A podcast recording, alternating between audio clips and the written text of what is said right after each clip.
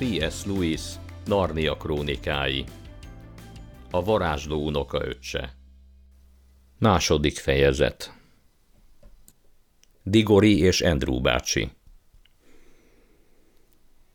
Mindez olyan hirtelen történt, és olyan borzalommal töltötte el Digorit, hogy akaratlanul is felsikoltott. Andrew bácsi tenyere rögvest a szájára tapadt. Egy hangot se! sziszegte a fiú fülébe. Halármát csapsz, anyád meghallja. És te is tudod, hogy számára az ijegység végzetes lehet. Digori később bevallotta, hogy Andrew bácsi aljas szavaitól majdnem elájult. Ennek ellenére nem mert megnyikkanni. Na így már jobb, mondta Andrew bácsi. Különben megértenek, Valóban sokkoló tud lenni, amikor először látsz olyat, hogy eltűnik valaki. Magam is felsikoltottam, amikor múlt éjjel a tengeri malacsal történt ez. Hát Andrew bácsi volt az? kérdezte Digori. Hallottad? Igen? Te kémkedsz utánam? Dehogy is, felelte Digori méltatlankodva. Szóval mi történt Pollival? Gratulálhatsz az eredményhez, fiacskám – mondta Andrew bácsi a tenyerét dörzsölgetve. Sikerült a kísérlet. A kislány eltűnt, sígy, súgy, hús, kicsúszott a világból. Mégis mit csinált vele? Elküldtem, bizonyám, elküldtem valahova máshová. Hogy, hogy máshová? kérdezte a fiú. Andrew bácsi leült és így szólt. Ha kíváncsi vagy rá, elmesélem neked az egész különös históriát – Hallottál már az öreg lőfény néniről? Nem a nagyanyám nővére volt? Kérdezte Digori. Nem egészen. Az én keresztanyám volt. Ott lóg a képe a falon. Digori felnézett a megfakult fényképre. Egy főkötős asszonyt ábrázolt. Halványan emlékezett rá, hogy egyszer már látott egy fotót ugyanerről az arcról otthon a házukban egy fiók mélyén. Mikor megkérdezte édesanyjától, hogy kitábrázol, ő nem akarta elárulni. Digori egyáltalán nem tartotta kellemesnek ezt az arcot. Bár az is igaz, hogy nehéz bárkit is megítélni egy efféle özönvíz előtti fotográfiáról.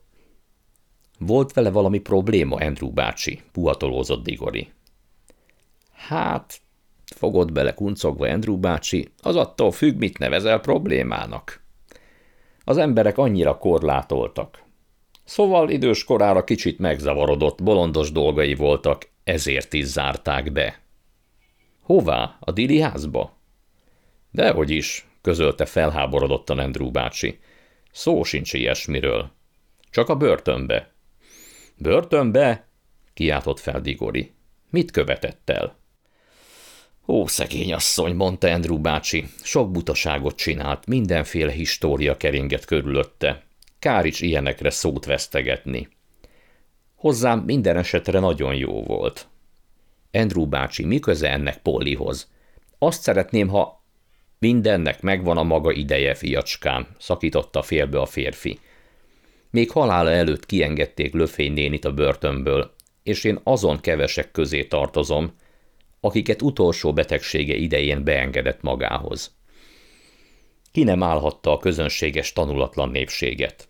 Ezzel különben én is így vagyok. Mindketten érdeklődtünk bizonyos dolgok iránt. Halála előtt néhány nappal megkért, hogy menjek el otthoni dolgozószobájába, nyissam ki a rejtett fiókot, és hozzam el azt a kis dobozkát, amelyet ott találok.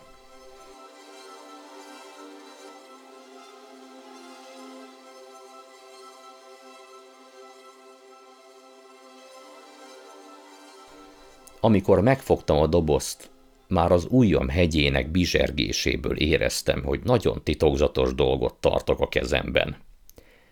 Rám bízta, és meg kellett ígérnem, hogy halála után, anélkül, hogy kinyitnám a ládikát, meghatározott szertartások szerint elégetem. Bevallom, ezt az ígéretemet végül nem tartottam meg. Ez azért nem volt szép. Azt gondolod, kérdezte Andrew bácsi rejtélyes pillantással. Aha, értem. Mert hogy a kisfiúknak a lelkükre kötik, hogy meg kell tartaniuk mindazt, amit megígérnek. Szent igaz, biztosan így helyes és jó. Örülök, hogy téged is megtanítottak erre. Csak persze be kell látnod, a kutatóktól képtelenség elvárni, hogy bármennyire helyesek legyenek is, betartsák az efféle szabályokat, amelyeket a kisfiúknak, a szolgáknak, a nőknek, meg az átlagos embereknek találtak ki. A nagy gondolkodók és bölcs tudósok egyszerűen nem így gondolkoznak. Nem, Digori. A magamfajta, titkos tudományokban jártas személyekre nem vonatkoznak a hétköznapi szabályok. Ugyanakkor a szokványos élvezetekben sincs részünk. A mi osztály részünk a magány, fiam. Míg a professzor ezt mondta, olyan magasztosan, méltóság teljesen és titokzatosan állt, hogy Digori egy pillanatra valóban elhitte, valami rendkívüli dolgot hallott. Aztán felvillant előtte az a kapzsi vonás, amit a bácsi arcán vett észre közvetlenül azelőtt, hogy Polly eltűnt. Rögvest keresztül látott a hangzatos szónoklaton. Azt hiszi, kényekedve szerint elbánhat bárkivel, gondolta, és megszerezheti magának, amit csak akar. Persze a ládikát jó darabig nem mertem kinyitni, hiszen tudtam, életveszélyes dolgot is rejthet. Keresztanyám nem mindennapi asszony volt. Igazság szerint ő volt az utolsó halandó ebben az országban, akinek tündérvér csörgedezett az ereiben. Tőle tudom, hogy fiatalabb korában még két hozzá hasonló élt. Egy herceg kisasszony és egy takarítónő. Voltak épp lehetséges, Digori, hogy az utolsó olyan emberrel beszélsz, akinek a keresztanyja tündér volt. Jól néz meg! Erre a percre érdemes lesz visszaemlékezned, amikor te magad is hajlott korú leszel. Fogadni mernék, hogy gonosz tündér volt, gondolta Digori, majd hangosan hozzátette. De mi van Polival? Nem tudsz másról beszélni? csattant fel Andrew bácsi. Neked ez a legfontosabb? Első teendőm persze az volt, hogy alaposan megvizsgáljam a ládikát. Látszott rajta, hogy borzasztóan régi. Már akkori ismereteim alapján is megállapíthattam, hogy nem görög, sem óegyiptomi vagy babiloni, de nem is hetita vagy kínai eredetű. Ősibb volt mindezeknél a kultúráknál. Aztán eljött a nagy nap, amikor rábukkantam az igazságra. A ládika Atlantisról, az elsüllyedt szigetről származott. Ez pedig azt jelenti, hogy évszázadokkal régebbi volt minden őskori maradványnál, amelyet Európában kiástak. Ráadásul nem a féle durván megmunkált darab volt, mint a kőkori leletek többsége. Mert Atlantis már az idők kezdetén fejlett városállamnak számított, ahol palotákat, templomokat építettek, és lakói tanult emberek voltak. A varázsló egy percnyi szünetet tartott, mintha arra várna, hogy Digori megszólaljon. De a fiú egyre utálatosabbnak látta nagybátyját, és némán bámult maga elé. Közben, folytatta Andrew bácsi, számtalan dolgot megtanultam a varázslásról, minden elérhető forrást felkutattam, persze ezt egy gyerek úgy sem értheti. Végül annyi ismerethez jutottam, hogy el tudtam képzelni, mi lehet a dobozban. Vizsgálatok tucatjait végeztem el, hogy minden hamis lehetőséget kizárjak. Például ismerettségbe kellett lépnem egy ördögi alakkal, és keserves élményeken mentem keresztül. Ebbe őszültem bele idő előtt. A varázslás tudományát nem adják ingyen. Végül az egészségemmel fizettem a tanulmányaimért. Aztán rendbe jöttem, és eljutottam a tudásig. Noha fikarcnyi esélye sem volt annak, hogy bárki kihallgatja őket, mégis előrehajolt és jóformán suttogva folytatta.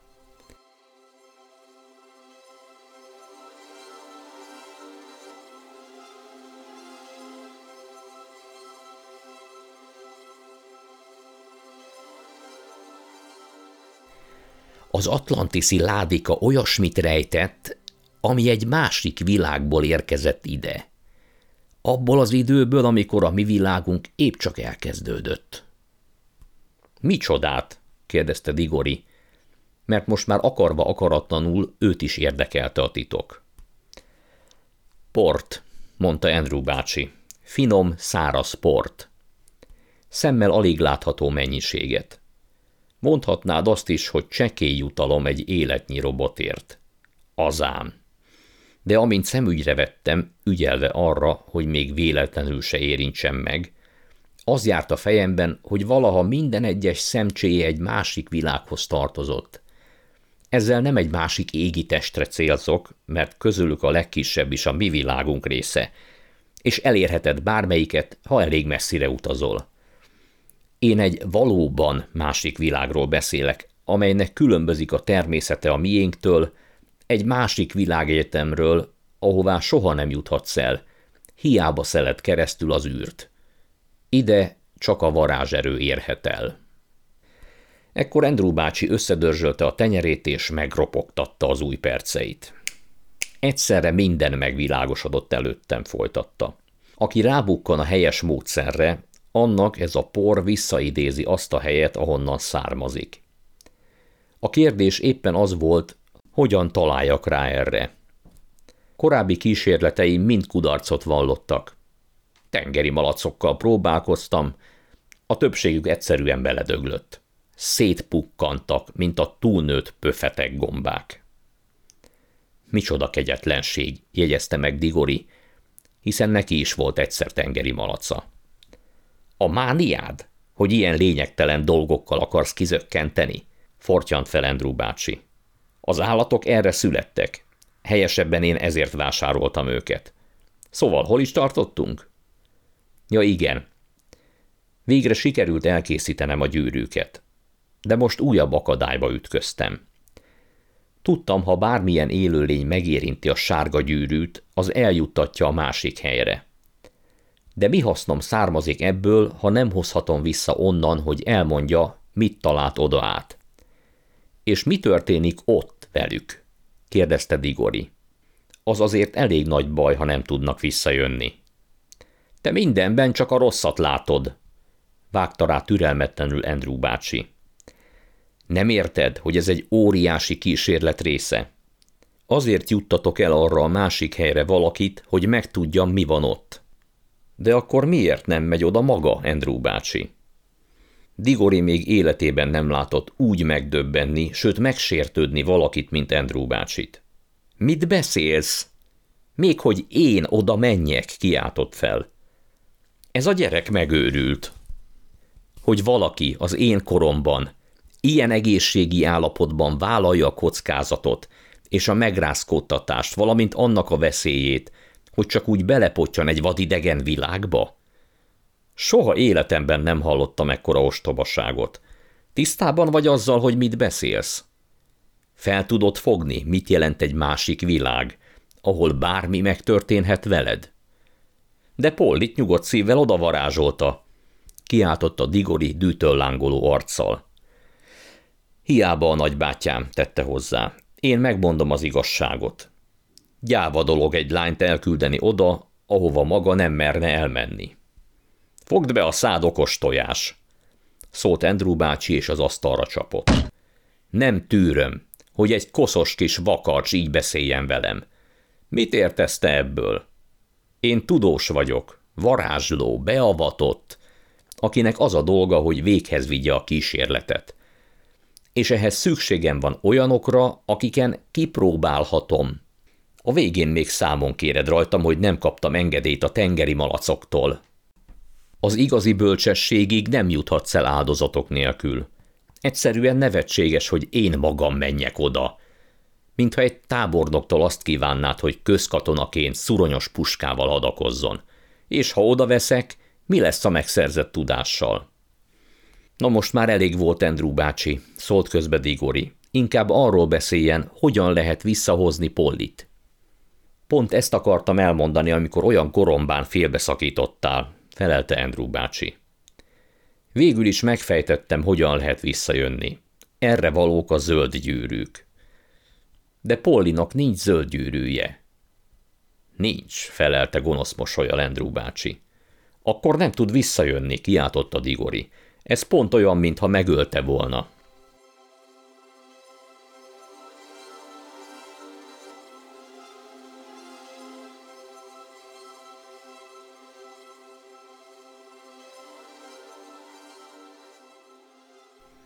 Visszatérhet, mondta higgadtan Andrew bácsi. Ha valaki érte megy. Felvesz egy sárga gyűrűt, két zöldet pedig magával visz, hogy az egyikkel ő maga jöjjön vissza, a másikkal meg Polly. Digori rájött, hogy csapdába ejtették. Szótlanul, tátott szájjal merett Andrew bácsira. Arca viassápattá vált. Remélem, mondta Andrew bácsi magabiztos hangon, nyomatékkal, mintha maga volna az eszményi nagybácsi, aki a bőkezű adomány mellé még néhány jó tanácssal is szolgál. Nagyon remélem, Digori, nem leszel gyáva legény. Rendkívül sajnálnám, ha családunk egyik tagjáról azt kellene gondolnom, hiányzik belőle a kellő lovagiasság és bátorság ahhoz, hogy segítségére siessen egy izé életveszélybe keveredett ifjú hölgynek. Jaj, hagyja már abba! Ha volna magában egy szemernyi becsület, akkor értem enne. De tudom, hogy esze ágában sincs. Úgy látom, tényleg nekem kell megtennem. De maga, Andrew bácsi, maga nagyon gonosz ember. Maga sütötte ki ezt az egészet. Polit becsapta, és nagyon jól tudta, hogy nekem kell majd követnem. Hát persze, mondta Andrew bácsi gyűlöletes vigyorral az arcán. Rendben van, elmegyek. Viszont előbb még mondani akarok valamit. Eddig nem hittem a varázslásban, de most már látom, hogy mégiscsak létezik. Ebből pedig az következik, hogy a tündérmesék tulajdonképpen igaz történetek. Maga pedig pont olyan gonosz, kegyetlen varázsló, mint azok a mesebeliek de én csak olyan történeteket olvastam, ahol az ilyen alakok megkapják méltó büntetésüket. Ezért maga sem fogja megúszni. Meg is érdemli. Digori eddigi szavaiból ez az utolsó mondat volt, ami igazán célba talált. Andrew bácsi megriadt, arcára egyszeriben rémület ült ki. Akármilyen szörnyeteg is volt, most szinte szánnivalónak látszott de egy másodperc múlva kisimultak a vonásai, és erőltetett nevetéssel megszólalt. Nem csodálkozom rajta, hogy ilyenekben hiszel. Végül is asszonyok között nevelkedtél. Dajka mesék, mi? Ne izgulj miattam, engem nem fenyeget veszély, Igori. Okosabb volna, ha azon törnéd a fejed, hogy mi van a te kis barátnőddel. Jó ideje elment már. Ha odaállt bajba került, Bizony vétek lenne, akár egy percet is késlekedned. Érdekli is az magát, mondta Digori mérgesen. De unom már ezt a felesleges locsogást. Halljuk, mi a dolgom? Először is tanulj meg uralkodni magadon, fiam, mondta hűvösen Andrew bácsi. Különben olyan leszel, mint Leti néni. És most jól figyelj.